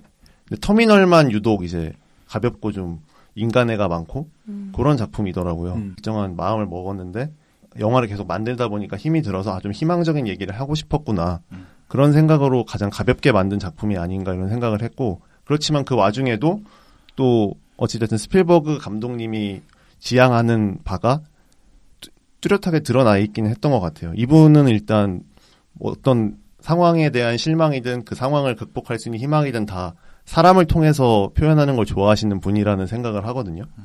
여기서도 이제 딕슨이 어찌됐든 시스템을 대변하는 사람이고 빅터라든지 뭐 빅터를 옹호하는 다른 공항의 직원들에게 좀 이렇게 제재를 한다든지 이런 부분이 있잖아요. 가볍게 다뤄지긴 하지만 하지만 그 속에서도 빅터와 그 빅터 친구들이 이를 극복하는 서사를 보여주잖아요. 그래서 이런 위대한 개인들이 그런 시스템을 극복을 하기 때문에 우리는 그래도 우리가 삶을 살면서 사실 체제에 저항하기가 쉽지 않은데 그럼에도 체제에 저항을 하다 보면 새로운 길이 열릴 수 있지 않을까 이런 희망을 주려고 만드신 게 아닌가 싶어요. 저도 그 비슷하게 봤는데 저는 빅터에 조금 집중을 해서 봤었던 것 같아요. 그래서 이제 맨 처음에 얘기했듯이 빅터가 가지고 있는 인간에 대한 사랑. 그래서 좀 그런 거에 대해서 확실히 부각을 많이 한 것 같고 그래서 그러다 보니까 이제 영화가 전체적으로 동화적인 그런 메시지를 준 것 같아요. 좀 교훈적인 내용. 음. 네, 그래서 그거 그런 점이 좋았던 것 같습니다. 그러니까 저는 뭐 메시지가 뭐 이- 이른바 관용에 대한 메시지들은 영화에서 많이 하기 때문에 사실 뭐 특별하게 보진 않았는데 그냥 거장의 무게가 이런 것 같아요. 그러니까 이른바 거장이라고 일컬어지는 사람들은 자기 하고 싶은 영화만 할 수 있는 게 아니라 이른바 뭐 장르적 재미만 추구하는 그런 영화를 하기보다는 그 사람의 이름값이 있기 때문에 이 전 세계에 어떤 메시지를 던지는 역할도 감독들이 한다고 보는데 어, 전 그래서 아바타의 제임스 카메론도 어떻게 보면 그런 메시지를 던지고 있는 맞아요. 역할을 한다고 보거든요. 그래서 아바타 편 참고해 주시면 좋겠고. 네네. 근데 스필버그 아저씨도 들어오네요. 예. 네. 훅 들어가야죠. 2001년에 사건이 있었기 때문에 음. 그 사건의 경색된 미국의 분위기를 읽고 음. 아, 음. 이 미국 사람들에게 뭔가 그래도 우리가 좀 품어줘야 된다. 음. 그래도 우리는 미국이니까 음. 품어주자라는 메시지를 던지기 위해서 좀 만들고 또 일부러 할 때 그 문제를 그렇게 심각하게 다루지 않고 좀 밝게 처리한 거 아닐까 이런. 생각을 해봅니다. 그래서 사실 뉴욕을 또 한 것도 있지 않나. 아, 그쵸. 그래서 사건도 그쵸. 뉴욕이 제일 네. 떨어지긴 그런 하니까. 것도 있고. 네. 실제로 이때 시기에 제가 기억하기로는 진짜 미국 들어가기가 힘들었어요. 음. 아. 네, 한국은 심지어 완전 우방국 중 하나인데도 맞아. 비자 발급이 되게 힘들었던 그런 음. 이제 그때 시기에 이제 미국 여행을 갈 수도 있었던 음. 상황이었는데 음. 어, 못 갔었던 걸로 기억을 하거든요. 어. 네, 그래서 어쨌든 그때 진짜 비자 발급이 실제로 많이 어려웠었던 어. 어, 좀 기억이 좀 되게 깐깐하게 봤었어요 그때 당시에. 음. 아, 때 캐나다에서 어. 이제 미국은 좀만 가면 되는데 그렇죠. 비자 발급이 안 돼가지고 이제 힘든- 어. 네, 못 건너갔어. 경유만 하는 건데도 그렇게. 어 그렇죠 그렇죠. 어. 그런 게 좀 힘들었었던. 많이 경색되어 있었던 분위기죠. 어. 네. 어, 많이 좀 그렇죠. 톰 행크스와 스필버그에 대한 얘기를 먼저 이제 해볼게요. 톰 행크스 연기 어떻게 보셨는지. 음. 저 이제 Cast Away가 이것도 2001년, 2000, 네, 2000년, 2000년, 2001년 예, 그죠? 그- 예, 그때죠. 나왔었죠. 어, 근데 진짜 톰 행크스가 이런 생각이 들었어요. 이런 연기를 보면서 원맨 쇼를 정말 잘하는 거. 이만큼 원맨 쇼를 잘하는 배우가 또 있을까? 어, 짐 캐리. 어, 톰, 톰 행크스가 진짜 어 어떤 아무도 없는 상황에서 혼자 연기해봐라 했을 때는 가장 잘할 수 있는 배우가 아닌가라는 생각이 들었어요. 어, 어쨌든 Cast Away도 아무도 없잖아요. 그냥 혼자 하는 건데 어 그냥 무인도에 혼자서 이렇게 살아남는 그런 걸 보여주는 것도 그렇고 그걸 아마 보고 캐스팅하지 않았을까 싶어 싶긴 한데 그래서 이제 뭐 라운지에서 어쨌든 나중에는 좀 소통도 있고 하지만 처음에는 그냥 사실상 혼자서 책 보고 뉴스 보고 헤딩하죠. 네. 그냥 그런 게 나오는데 그거를 너무 자연스럽게 또 그걸 너무 막 우스꽝스럽게 가지도 않는 네, 맞아요, 맞아요. 어떤 선을 잘 네. 지키면서 어 그런 것들을 표현한 게 되게 대단하지 않았나라는 음. 생각이 있습니다. 저도 굉장히 이제 톰 행크스 배우가 지금은 좀 늙은 배우로 인식이 많이 되는 것 같은데 이 작품을 보면서 아 역시 톰 행크스 배우가 그래도 연기를 정말 잘하는 할리우드 배우였었지라는 생각이 들더라고요. 이제 톰 행크스 배우가 뭐 터미널뿐만 아니라 전체적인 영화나 뭐 스필버그 감독과 함께했던 영화들을 보면 어떤 제도가 모순이 있고 그래서 그 모순을 대변을 하던지 아니면 그 모순에 대항하던지 할 때 연기가 가장 빛이 나는 것 같거든요. 뭐 캐치미 프 아니 캐치미 프캔까지 아니구나 스파이 브릿지나 뭐 이런 다른 첩보물에서도 어떤 비밀을 폭로하거나 어떤 비밀 협상의 한 가운데에 있는 사람 이런 사람을 연기할 때 또 가장 안, 안정적이고 멋진 연기를 많이 했던 것 같아요. 그리고 이 작품에서는 또 송강호 배우 느- 같다라는 생각이 들었거든요. 왜냐하면 아무래도 이분이 외국인 역할이다 보니까 조금 말 자체를 어눌하게 하는 측면이 있잖아요. 근데 그게 약간 이제 본인의 장단으로 하니까 송강호 배우님도 말을 할 때 일반적인 배우의 톤과는 좀 다른 느낌으로 대사를 소화를 하시잖아요. 그런 느낌이 많이 보였어요. 그래서 좀 어눌하고 서툴지만 내 감정과 내 의지를 숨기지 않겠다는 거를 짧은 대사를 통해서 보여주는 게 정말 대단하다고 느꼈고 또 이제 이방인이다 보니까 낯선 공간에서는 좀 뚝딱거릴 수밖에 없잖아요. 그런 인상적인 몸 연기도 이번 작품에서는 볼만했다고 생각을 해요. 개인적으로는 그 이제 공항의 억류가 확정이 되고 첫날 밤에 67번 폐쇄된 출입구에서 침대를 만드는 장면이 의자 삐걱대는 의자로 침대를 만드는 장면이 있는데 그 장면이 어떻게 보면 약간 연극 가장 연극적인 장면 같거든요. 음. 근데 그게 어설프게 하면 좀 웃기 좀 뭔가 맛이 안 살 수도 있는데 정말 이 공간에 처음 오고 내가 이방인이다를 좀 보여주지만 또 거기서 이제 그 의자들을 막 수리를 하면서 본인만의 공간으로 만드는 작업을 처음 하잖아요. 그 음. 장면에서. 그 좀 중요한 장면이었는데 연기를 잘했다는 생각이 들더라고요. 저는 사실 이 영화를 보면서 어떻게 보면 톰 행크스가 연기한 영화를 처음 봤었는데 어. 이 영화를 보고 너무 감명 깊게 봐가지고 이제 이 뒤로 뭐 캐치미 브유캔이나 음. 뭐 Cast Away나 뭐 The Post나 뭐 음. 이런 영화들 이제 줄줄이 봤거든. 톰 행크스가 너무 오. 좋아가지고 뭐 트위터도 막 달리셨구나. 팔로우하고 저는 가장 그 연기를 되게 좀 몰입하면서 느꼈던 게 그 이제 빅터가 아무것도 몰랐잖아요. 뭐 딕슨이 너 따라와 해서 들어왔는데 너 여권 뺏을 거였는데 어 고마워 막 이러고 Thank you, 되게 예, 되게 Yes, yes. Rakosia. Yes, yes. Rakosia. Rakosia. Yes, yes, yes. 몰랐잖아요 영어를. 근데 그러고 나서 나왔는데 뉴스를 봤는데 어 조국이 음흠. 지금 전쟁이 났대. 그러면서 여기저기 막 TV를 찾아다니면서 어떻게든 어, 찾아다니려고 하고 심지어는 라운지까지 들어갔는데 또 회원이 아니라서 이제 퇴출 당하고 그 그게 이제 자동문 사이로 TV를 보는 장면이 있었잖아요. 어, 예. 맞아요, 거기서의 눈물 연기가 정말 아. 아, 이거는 정말 명품이다라는 어. 생각이 들더라고요. 그래서 정말 좋았어요. 저는. 저는 그 송강호가 생각났다고 했는데 저는 최민식 배우가 더 생각이 나더라고요. 음. 왜냐면 그러니까 톰 행크스가 약간 지금 저 내려가고 있는 레전드로 가고 가장 비싼 배우는 아닌 그런 시점인데 그런 위치에서는 최민식과 우리나라 영화계 비교하면 비슷하지 않을까 생각이 들고 또 그 어색한 영어 발음이 저에게는 그 2012년 범죄와의 전쟁에서 아, 최민식이 하는 예, 예. 사투리처럼 좀 이렇게 연상이 돼가지고 어. 약간 고립 연기도 살짝 올드보이. 아, 네, 뭐 그런 게 그도 생각이 있죠. 나서 오히려 저는 최민식 쪽에 음. 가깝지 않았나 모르는 생각을 해봤어요. 네. 자, 스필버그 감독 작품에 대해서 얘기를 해볼 텐데, 음, 저는 스필버그 할아버지의 다양한 장르 소화력을 다시 한번 알 수 있는 그런 생각이 들었습니다. 이거 워낙 필모가 많다 보니까 어떤 시나리오가 들어와도 딱 보고 야 이거는 요렇게 찍고 요거 날리고 요거 버리고 아 이거는 장소 어디 가서 찍으면 되겠다. 야 여기 좀 비싸지 않냐 갖다 버려 안돼 안돼 안돼 이거는 안돼 안돼 이런 느낌으로 성진기 되면 진단 나오죠. 네, 딱 보고, 음, 야, 네. 그냥, 어, 3시간이면 견적 뽑을 것 같은 그런 느낌이었고, 음, 뭐, Catch Me If You Can 얘기는 아까 했으니까, 비교할 만한 영화라고 저는 생각을 해요. 그러니까, 시간을 잘 가게 만드는 게 어떻게 보면 상업 영화의 제일 음, 필요한 덕목인데, 음. 그거에는 아주 천재적이지 않나 맞아요.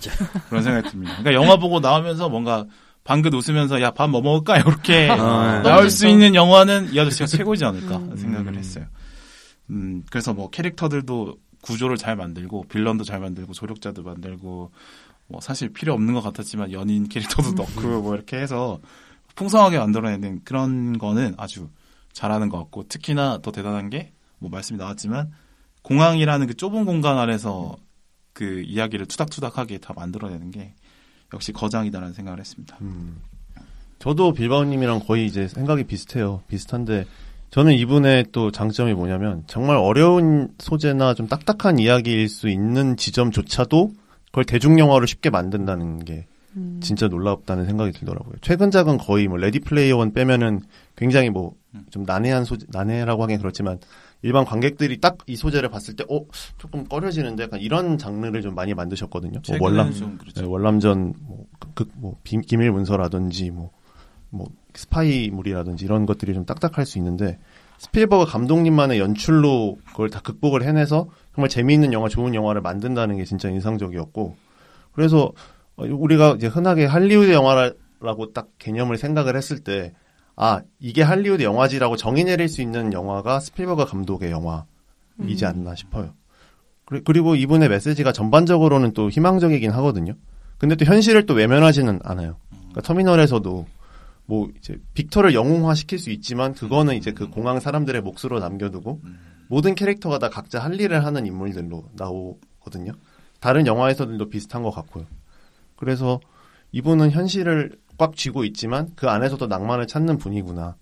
그래서 관객들한테 그래 이런 현실이 있어. 이런 현실을 우리가 막 단기간에 바꿀 수는 없지만 그래도 한번 희망을 가져보자.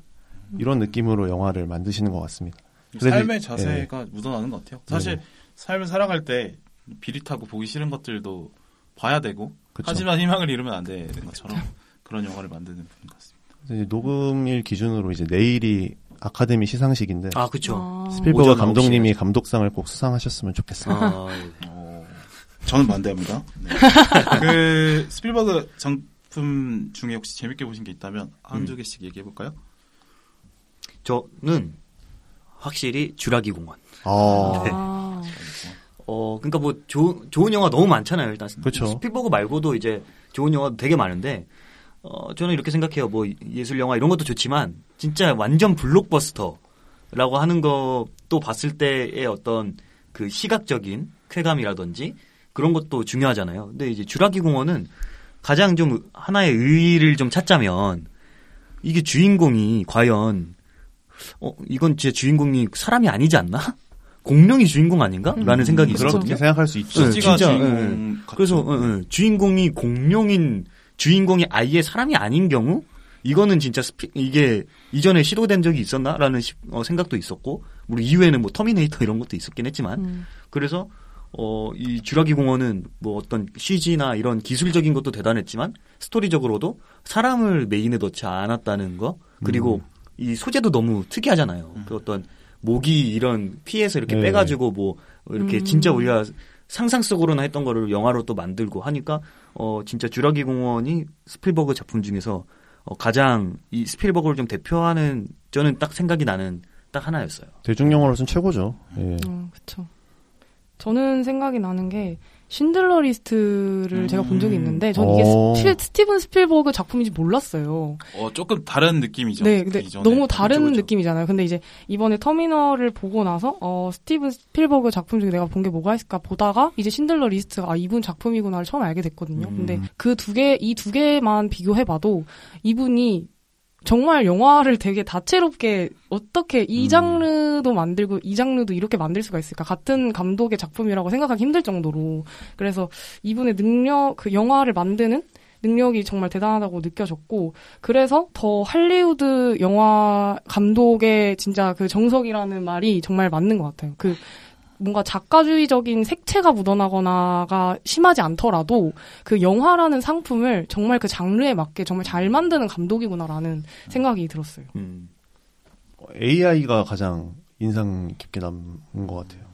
일단 제가 제 기억 속에 존재하는 SF 영화 중에 첫 번째 SF 영화거든요. 음. 이 영화를 메가박스 코엑스라고 지금은 뭐 흔하게 가, 가지만 음. 그 당시에는 아 거기는 막 성인들만 갈 수 있는 곳이 약간 이런 느낌이었던 거기서 봤었는데 좀 놀랍더라고요 보면서 뭔가 내가 예상했던 막 스필버그 감독은 뭐 주, 조스 주라기 공원 이티 막 이런 느낌이었는데 AI에서 AI의 그런 내용은 그런 앞선 작품들과는 완전히 상반된 분위기거든요. 음. 그래서 어떻게 보면은 어, 스필버그가 이 정도로 암울하게 미래를 보는 건가 싶기도 한데 그 와중에서도 이 데이비드라는 로봇이 사람이 되고 싶어하는 그 이야기가 너무너무 감동적으로 묘사가 되어 있거든요. 음. 그 점은 또 가장 스필버그답다라는 음. 생각이 들어서 소년스러움을 생각하면 그렇죠. 스필버그답죠. 그래서 어떻게 보면은 스필버그 SF의 상징, 스필버그 감독님이 갖고 계시는 생각 그리고 이거는 또 AI는 스티븐 스필버그 감독님이 각본을 직접 쓰신 몇 안 되는 작품 중 하나여가지고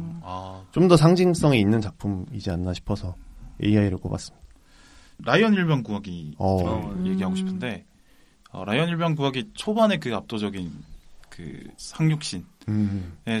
이미 압도가 되고 또 영화 전쟁 영화가 주는 항상 허무한 죽음에 대한 얘기들을까지 하고 있어서 재밌게 보는 작품이긴 해요. 물론 뭐 미국 국뽕 뭐 한사발 과하게 들이키시긴 하는데 네 그래도 잘 만든 어떤 미국뽕이라서 재밌게 볼수 있는 작품이라고 생각을 합니다. 네, 그래서 추천을 드리도록 하겠고 자 영화 얘기는 이 정도 얘기를 하고요. 이제 본격적으로 스튜디오 비용 뽑아먹는 시간 만들어 보겠습니다.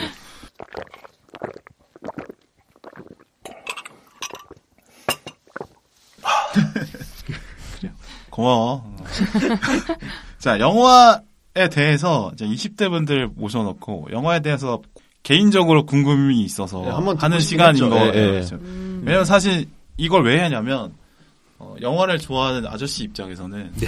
어, 영화가 점점 이제 20대 친구들에게 외면받는다는 얘기를 많이 듣고 어, 실제적으로. 그럴 것 같아서 음. 그좀 영화보다 있는 것 재밌는 게. 워낙 많으니까 음. 그래서 아, 영화에 대한 인식 조사라고 생각을 하시는 아, 네네. 네. 서베이 방송에 아, 서베이 서베이 방송. 방송. 쓰시는 느낌으로 하는 거예요. 귀찮으면 그냥 음소거하고 끊어버리셔도 아, 됩니다. 네. ARS라고 생각하시고. 자, 질문을 해보도록 할게요. 음, 일단 영화를 어떻게 소비하고 있는지 서- 각자 자신만의 패턴에 대해서. 아무래도 요즘에 OTT로 많이 보죠. 근데 아, 아무래도 그쵸? OTT 죠. 네. OTT로 많이 보고 저는 빔 프로젝터를 가지고 있기 때문에 그냥 집에서 보거든요, 그냥. 그럼 OTT 네. 볼만하죠. 그래서 진짜 극장에 갈 이유가 좀 사라지고 있는 느낌은 음. 있어요. 음. 확실히. 최근에는 극장을 막 뭐 티켓이 생겨가지고 가는 경우가 몇 번 있었고, 그래서 제가 문화누리 카드가 있어가지고 음. 공짜로 볼 수 있잖아요. 그래서 그런 거를 이제 쓰려고 뭐 간다, 뭐 이런 생각은 있지만 혜택이 없으면 잘 안 가게 되는. 뭐 아. 극장을 뭐 가야 되나라는 생각도 한 좀 있어요. 뭐 되게 진짜 딱 지금 극장에서만 봐야 된다 이러면 뭐 보겠지만 음. 그런 게 아니면은 좀 덜해진 것 같긴 해요 예전보다. 음. 어, 저는 오히려 극장을 되게 좋아하는 오. 사람인데 음. 이게 사실 TV에서 물론 영화를 얼마나 더 빈도수가 높냐라고 하면은 OTT에서 더 많이 보긴 하겠지만 음. 이제 영화가 개봉을 한다고 하면 사실 제일 빨리 볼 수 있는 게 극장이기도 하고 이제 극장에 가면은 사실 환경이 너무 좋잖아요. 영화에만 그쵸. 몰입할 수 있는 거 환경이. 그래서 그게 저는 사실 되게 크다고 생각이 들고 또 극장에 가면은 사실 저 말고도 이제 다른 사람들도 같이 와서 보게 되잖아요. 제가 뭐 뭐 누군가 이제 동행자가 있지 않더라도 이제 영화관에 다른 사람들 있잖아요. 그러면 그분들의 또 반응을 보고 좀 같이 또 즐기는 그런 재미도 있고 그래서 저는 영화관에 그래도 좀 다른 친구들보다는 자주 가는 편인 것 같아요. 영화를 좋아하는 아저씨 입장에서는 아주 다행스러운 방안이라고 생각했어요. 그왜 영화 보고 나서 엘리베이터 타고 내려가면서 네. 자기랑 모르는 관객들인데 영화 얘기 하는 거 듣잖아요. 그쵸. 그 재미가 또 않나. 그쵸, 그쵸. 아 그래요. 화장실 가면 이제 살짝 듣고 막 아. 뭐가 어쩌다더라 이런 저는 로비에 5분 앉아 있어 보기도 해요. 어. 아. 이분들이 어떤 아. 얘기를 하시나. 꼭 궁금하니까. 감독님처럼. 궁금하니까. 근데. 사실 비주얼로 치면 제일 영화 감독스럽게 생기긴 했죠. 네.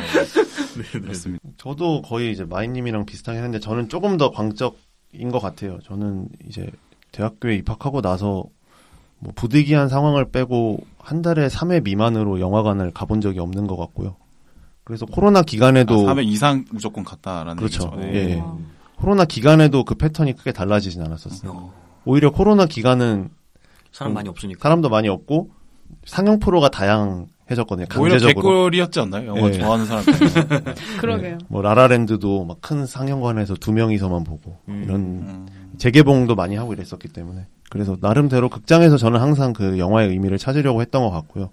이제 OTT가 요즘에는 유행이다 보니까 유행이기도 하고 OTT에서만 제작되는 콘텐츠들도 많다 보니까 음. 아예 뭐 OTT를 외면할 수는 없겠더라고요. 그렇죠. 그래서 독점 콘텐츠 정도만 보고 웬만하면 극장에서 소비를 하려고 하는 편인 것 같아요. 극장의 몰입감도 있고 음. 또 아직도 제가 뭐 집에서 OTT 콘텐츠를 온전하게 즐길 만한 시설을 확보를 하지 못했기 때문도 있는 것 같고요. 쉽진 않죠. 예, 예. 침대가 제일 중요한 시설이에요. OTT 볼 때. 아, 아, 네네. 조명도 중요하죠. 아, 제일 중요하군요. 아. 아, 네네. 그렇죠. 눈 시력 보여야 되니까. 네. 그래서 저는 OTT로 예를 OTT를 뭐 어느 OTT를 제일 좋아하냐 뭐 이렇게 물어보면 넷플릭스가 제일 괜찮은 OTT지 않나 싶어요. 음. 뭐 오리지널 콘텐츠의 양 측면에서도 그렇고 그거를 공급을 지속적으로 할 수 있느냐의 측면에서도 넷플릭스가 다른 OTT를 압도적으로 이길 수 있다고 생각을 하고 또 다양성 측면에서도 사실은 이제 코로나 이전에는 우리가 상업 영화 몇 편 아니고 다른 영화를 보고 싶을 때 정말 힘들었잖아요, 좀 보기가. 그렇죠. 맞아요. 뭐 거점 극장을 찾아가야 된다든지 VOD 나오기를 기다려야 된다든지. 근데 지금은 이제 뭐 한국에 사는 갑돌이도 나이지리아 드라마 볼 수 있고 어, 네. 과테말라에 사는 호세도 한국 영화 볼 수 있고. 혹시 추천하는 나이지리아 드라마가 있다면? 아, 아니 그러니까 나- 말이 그렇다는 거죠. 아, 그렇군요. 그러니까 좀, 노- 좀 약간 반전이긴 아, 한데 저는 또 저는 넷플릭스를 가입돼 줄 있지는 알고. 않습니다, 사실. 오, 음. 어. 근데 이제 넷플릭스의 콘텐츠 투- 콘텐츠 투자량이 좀 압도적인 걸 알고 있기 때문에 음. 이게 OTT의 순기능을 100% 활용한 매체구나라는 생각은 해요. 그러니까 불법적으로 보고 있다는 얘기죠? 그죠? 아니요, 아니요. 빌바오님이 계정을 공유해 주셔가지고 아, 예. 그렇습니다. 어, 착하신 조만간- 분이에요. 조만간 신고 들어갑니다. 네. 저는 영화 영화 가는 거 되게 좋아하는데 요새는 확실히 좀 안 가게 되는 것 같아요. 음. 왜냐면 영화 표가 너무 비싸지기도 한 것 같고 많이 올랐죠. 말도 안 되는 예, 예. 예. 그리고 실제적으로 영화보다는 넷플릭스 시리즈들이 그 뭐랄까 컨텐츠 시장의 핵심으로 좀 자리 잡은 것 같아서 음. 음. 영화관을 웬만하면은 예전보다는 좀 덜 가게 되는 음. 진짜 괜찮은 거 아니면 잘 안 가게 되는 것 같긴 해요. 그 시간에 그냥 OTT 안에서 안 본 거를 더 보자 이렇게 음. 생각이 좀 바뀌는 것 같아요. 근데 요즘 또 영화관 가는 이유 중에 하나는 그 이벤트 해가지고 이벤트가 포스터나 그런 거 많이. 주잖아요. 음. 그래서 사실 저는 그거 물어도 많이 가거든요. 약간 마케팅을 요즘 그쵸, 변화가. 된 것 같아요. 맞아요, 많이 맞아요. 엄청난 유인책이죠. 음, 저도 많이 유인 당하시고 그죠? 아니 저는 거의 굿즈를 크게 연연을 안 하는데 오. 그 시장이 엄청 나더라고요. 그거에 그거에 엄청나죠. 미쳐가지고 엄청나죠. 그 슬램덩크 슬램덩크. 굿즈. 예, 구하기 힘들어. 막 7시부터 오픈런 하고 있고 막 이런 광경들이 심심찮게 벌어지죠. 그러니까 지금 배보다 배꼽이 큰 상황으로 가고 있다 이렇게 예. 음, 음. 그렇죠, 그렇죠. 영화관 위기입니다. 네. 많이 맞아요. 얘기죠. 예. 그리고 영화 혹시 시간이 혹시 길게 느껴지거나 아니면 좀 어떻게 또래 친구들은 영화에 대해서 어떻게 생각하는 것 같은지 좀 여쭤보고 싶은데 음. 저희 부모님 세대 같은 경우는 영화에 대한 관심이 별로 없으세요. 저희 부모님 음, 음. 뭐 시골 출신이기도 하시고 어릴 때부터 문화를 좀 안 보시기도 해가지고 내가 영화 보러 간다고 하면 아 저 또 왜 저러나 이런 생각을 많이 음. 하셨던 것 같고 저보다 윗세대 그러니까 70년대생 뭐 사촌 형들이나 뭐 대학교 선배 형들 뭐 얘기 들어보면 영화에 대한 관심이 조금 생기기 시작한 음. 나이대 같고 또 영화를 좋아한다는 것에 대한 자부심들이 좀 있어요. 그러니까 음. 나 시네필이야 음. 이렇게 얘기하는. 왜냐하면 그때는 영화 보러 가는 게 힘들었으니까. 많이 없으니까. 음. 비디오도 많이 없고 왜 극장도 많이 없을 때라서 그 옛날 영화를 영화를 보, 옛날에 영화를 보러 갔던 스스로를 약간 또 추억하기도 많이 하는 것 같고 옛날에 거의 놀이공원이나 똑같았죠. 거의. 영화관 음. 자체가 몇개 아, 없었기도. 했으니까. 예. 예, 예. 그 극장에서 줄을 서서 보는 경험이 있는 세대셔서 음. 근데 사- 저희 또래는 사실 멀티플렉스 세대이기 때문에 시대니까. 예, 예. 그렇진 않거든요. 물론 저는 옛날에 해운대 그랜드 호텔에 있던 단관 영화관 이렇게 보고 이랬었는데 음. 그냥 쓸데없는 얘기고. 그냥 뭐, 하여튼, 뭐, 마블에 열광하고, 저희 또래 때. 뭐, 음. OTT에 근데 잘 적응하고 있는 게 30대 세대들 같아요. 근데 20대들은 영화 어떻게 생각하세요? 영화관. 그러니까 이런 어, 존경심 네네. 같은 건 없죠. 영화에 대한 어떤 아우라가 있다가. 일단 제 주변 네. 친구들은 이제 사실 영화를 뭐 좋아하는 친구들은 사실 좋아하니까 당연히 볼 거고 음. 근데 정말 평균적으로 생각을 해봤을 때는 존경심은 당연히 없. 음. 는것 같고요. 그냥 사실은 요즘에 유튜브 쇼츠나 틱톡 그렇죠. 이런 걸 보는 게 음. 훨씬 더 적응이 많이 되어 있는 음. 세대이기 때문에 음. 그런 걸 더 좋아하고 사실 어떤 사람들은 그런 걸 너무 많이 보기 때문에 영화가 한 시간이고 두 시간이 넘어가고 이런 걸 되게 지루해하는 부담스러워하는 경우가 경우가 정말. 많아요. 네. 그래서 심지어는 유튜브도 사실 10초씩 넘겨가면서 보는 친구들 되게 많거든요. 어. 음. 와. 아니면 영화를 보더라도 속도를 거의 넘겨? 한 2배속을 해서 보거나 이런 경우가 되게 많기 맞아, 때문에 맞아. 네. 그래서 저는 사실 좋아하는 입장으로서 그걸 볼 때마다 볼 때마다 좀 안타깝기는 음. 했죠. 약간 띵하네요. 네. 유튜브 요약 이런 것도 음. 맞아요. 영화 배속으로도 거의 많이 보고 맞아요. 영화를 안 보고 이제 유튜브에서 요약본을 찾아보고 결말 포함. 음. 네. 안타까움을 좀 느끼게 되는 것 같습니다. 음. 네. 뭐 이게 시대 흐름이겠죠. 음. 자, 마지막으로 각자 좋아하는 영화 한 개씩 소개하면서 마무리해 보도록 하겠습니다. 네. 저는 근데 이제 영화 하나만 썼어요. 네. 하나만 네. 썼는데 지금 마인님이 사실 썼다 지운 게 하나가 있어가지고 어. 꽃다발 어. 같은 사랑을 했다. 아. 근데 사실 저도 그거를 그 저는 이제 어 재밌게 본 영화들이 되게 많아가지고 그 중에만 하나긴 하지만 이거 왜 지우셨지? 해서 너무 아쉬워서 제가 또 하나 아더 좋아하는 가져왔고. 영화가 너무 많아가지고 음. 네, 그래서 저는 꽃다발 같은 사랑을 했다가 2021년인가요? 2022년. 네네. 아, 그쵸, 그때 2021년 개봉을 했었죠. 여름쯤에 음. 어, 봤었는데 요것도 다 회차 봤어요. 어. 극장 가서 다 회차 봤고 이제 볼 때 다 이제 되게 눈물도 많이 흘렸던 영화. 음. 어. 그래서 어, 요 영화는 되게 기억에 많이 남아요. 꽃다발 같은 사랑을 했다는 맞아요. 되게 막 특별하지 않은데 어. 뭐라고 해야 되지 스토리가 엄청 막 극적인 게 없는데도 음. 어, 끝까지 이제 시간이 흘러가는 거를 막 크게 느끼지 않고 그게 또 일본 멜로의 매력이죠. 또. 아 그런 게좀 있죠. 전 맞아요. 저도 그랬기 때문에 더 좋았어요. 음. 이게 결말도 굉장히 현실적이잖아요. 음. 네네네. 막 해피엔딩이고 이런 게 아니기 때문에 아 맞아요. 너무 그, 현실. 게 사실 어떻게 보면 호불호가 되게 많이 갈렸거든요. 네. 근데 저는 그런 점이 더 좋았어요. 너무 또 극현실이어가지고 그건 그게 그렇죠. 그리고 네. 이제 이거랑 비슷한 맥락을 한 또 가져온 게 우리나라 독립 영화 보셨을지 모르겠지만 보이만 옥양. 어, 음. 저는 이 영화를 언급하신 분을 처음 봐요. 아 그래요? 그러니까 이, 음. 예, 이 영화를 어. 조- 내가 좋다라고 말하는 뭐 인터넷 글이나 뭐 사람 뭐 이런 글 이런 네네. 분들 중에 처음 봐요, 진짜. 저는 이 영화는 오. GV로만 세 번을 본 것 같고요. 오. 대한극장, 모모 아트하우스 모모 그 다음에 어, 홍대에 있는 상상마당 어, 아. 이후 뭐- 이후로도 그냥 영화도 두 번인가 봤어요. 어, 성지들은 네. 다 가셨네. 음. 예술 영화들은 다 거기에 아니면 못 보니까. 어, 저는 그런 데들을 많이 가더라고요. 네. 그래서 어, 보희와 녹양도 비슷하게 스토리가 전혀 뭐 극적인 게 없어요. 음. 그냥 되게 힐 보면서 하나도 스트레스 받지 않는 예를 음. 들어서 다른 영화 빌런도 나오고 막 뭐 스토리 이해도 해야 되고 하는데 이거는 그냥 보면은 이게 또 전체 관람가 네. 영화잖아요, 또. 음. 완전 네. 가족 무공의 영화. 누가 봐도 뭐 네. 상관없는 그런 영화여서 아 이- 이- 진짜 이런 영화가 힐링 영화다라는 음. 생각으로 네, 가져왔습니다. 좋아하는 영화 너무 많아서 어, 그렇죠. 한 편만 아. 얘기하기가 쉽진 않죠. 아. 무슨 영화를 골라야 되나 어. 싶었는데 일단 뭐 일본 애니메이션을 제가 원래 되게 좋아해가지고 음. 이제 지브리 영화 중에 생가치로를 이제 어. 이거 무섭지 않아요? 어 근데 저. 제가 진짜 어렸을 때부터 음. 봐가지고 이거를 어. 정말 저는 대사를 외울 정도로 너무 많이 봐서 어. 그냥 왠지 모, 왠지는 모르겠어요. 뭔가 그 이 세계에 대한 음. 동경이 있었던 건지 아. 어 뭔가 그런 점이 저한테 아, 되게 이 세계. 그쵸, 네, 예, 이 세계. 네. 네. 음. 그랬던 건지 모르겠는데 예, 그게 되게 좋았고 중경삼림은 어 이, 이것도 이 영화를 보고 사실 왕가희 감독에 음, 빠져가지고 음. 막 와. 뭐 다른 영화 되게 많이 봤거든요. 뭐 화양연은 당연하고 뭐 아비정전도 보고 뭐 어. 타락천사 이런 영화도 와. 다 봤는데 아, 오히려 요즘 저희 30대들보다 왕가희 감독이 20대들 사이에서 더 인기가 어, 많아요. 아, 요즘에 또 네, 그런 네, 네. 레트로라고 해야 될까요? 그런 맞아요, 게 또. 유행이어가지고 코로나 기간에 재개봉을 많이 한 작품 중에 하나가 왕가희 감독님 작품. 음, 맞아요. 이더라고요. 한번 네. 또 위크로 해가지고 그쵸, 개봉을 쭉 했었던 적이 상영하고. 있기 때문에 해피투게더 좀 이따 또 개봉하더라고. 요 음. 어, 음. 보러 가.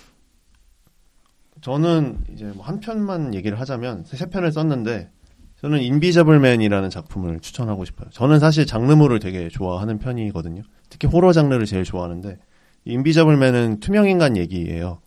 투명인간 얘기인데 투명인간이 사실은 이제 오랫동안 사용돼 왔던 개념이라 좀 식상할 수 있는데 지금 시대가 시대인 만큼 투명인간이 어, 굉장히 공포스러운 존재로 다시 부각될 수 있구나를 이 작품을 통해서 다시, 다시 한번 느끼게 됐거든요.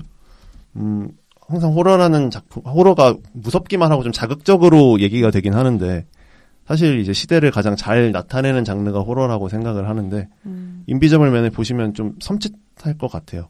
많은 분들이 좀 무섭, 되게 무섭거든요. 네. 되게 무섭기도 하고 그러면서도 어 뭔가 이 우리의 일상이 많이 감시가 되고 있는 세상이잖아요. 그쵸. 예, 그런 세상이 좀 되게 더 피부로 와닿는 공포 영화여서 음. 한 번씩 보셨으면 좋겠습니다. 소감 간단하게 하면서 마무리해 보도록 하겠습니다.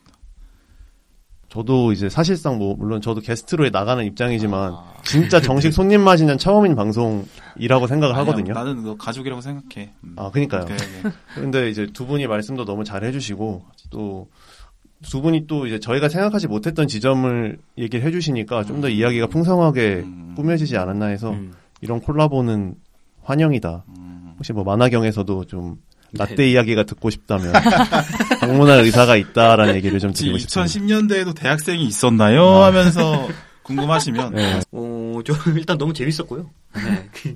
기분도 너무 재밌었고 이제 또 빌바오님이 진행 너무 이렇게 다 이렇게 분배를 잘 맞아요. 해주신 것 같아가지고 어, 말할 기회도 어, 되게 편하게 제가 원래 보통은 강박이 있어가지고 약간 제가 진행하고 막 말 많이 하고 하는데 어. 그런 게 없어가지고 어, 좀 편했다. 일단 편하게 녹음을 했다. 음. 어, 그런 말씀 드리고 그 연남님이 편해서 제가 좀 힘들었던 거 많이 좀 기대하고 있었는데 그러니까 이게 원래 이렇게 어, 지금 그, 뭐 밸런스가 이게 맞는 거니까. 오늘 한 어쨌든. 20%밖에 얘기를 못 하신 것 같아요. 아 아니요. 저는 근데 어, 되게 말 하고 싶은 말들 다 많이 했어요. 아니 빌바오님이요. 아, 빌바오님이요? 진행을 하시느라고. 아. 네, 오늘 많이 절제를 하신 편이어가지고. 아, 사람도 많으니까. 네, 네. 끝나고 남으실래요? 알겠죠? 자, 다- 예. 네 끝났어요. 아, 저는 되게 영화에 대해서 보고 얘기를 하는 걸 정말 좋아하는데, 이런 자리를 통해서 되게, 어떻게 보면 전 또 되게 다른 세대분들의 얘기를 듣는 것도 좋아하거든요. 왜냐면 제 또래 얘기만 들어서 뭐예요. 어차피 저랑 다 똑같을 텐데. 음. 그래서 되게 오히려 더 그래서 좋았던 것 같고, 음. 좀 되게 알아가고 되게 느끼는 게 많았던 시간이었던 것 같아요. 다들 이렇게 열심히 해주셔서 너무 감사하고 음. 더 편하게 했어야 되지 않나 이런 생각이 들어가지고 어, 좀 더 다음에 혹시 기회가 있다면 더 재밌게 음. 만들어야겠다 이런 생각을 했고 좋습니다. 네 다시 모시고 싶어요 이 두 분. 네, 괜찮다고 하시면 네, 네. 네네네. 아, 괜찮으실까요? 그 간택을 아, 받은 그럼요. 건가요? 아, 선택. 여러분이 저를 선택해 주셔야죠. 네. 그렇죠. 네. 핑미 핑미 핑미업. 그건 제가 불러야 되는 노래 같고요. 네.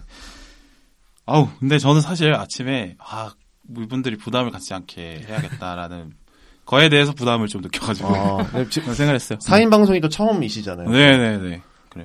근데 나름 또 재미가 있는 것 같아요. 네네네. 네 재미가 있고 다음에 또 같이 했으면 좋겠다라는 말씀 드리면서 마무리 해보도록 하겠습니다. 자 녹음 마칠게요. 감사합니다. 안녕 가다 같이 하면서 마무리하도록 하겠습니다. 가- 감사합니다. 안녕. 안녕.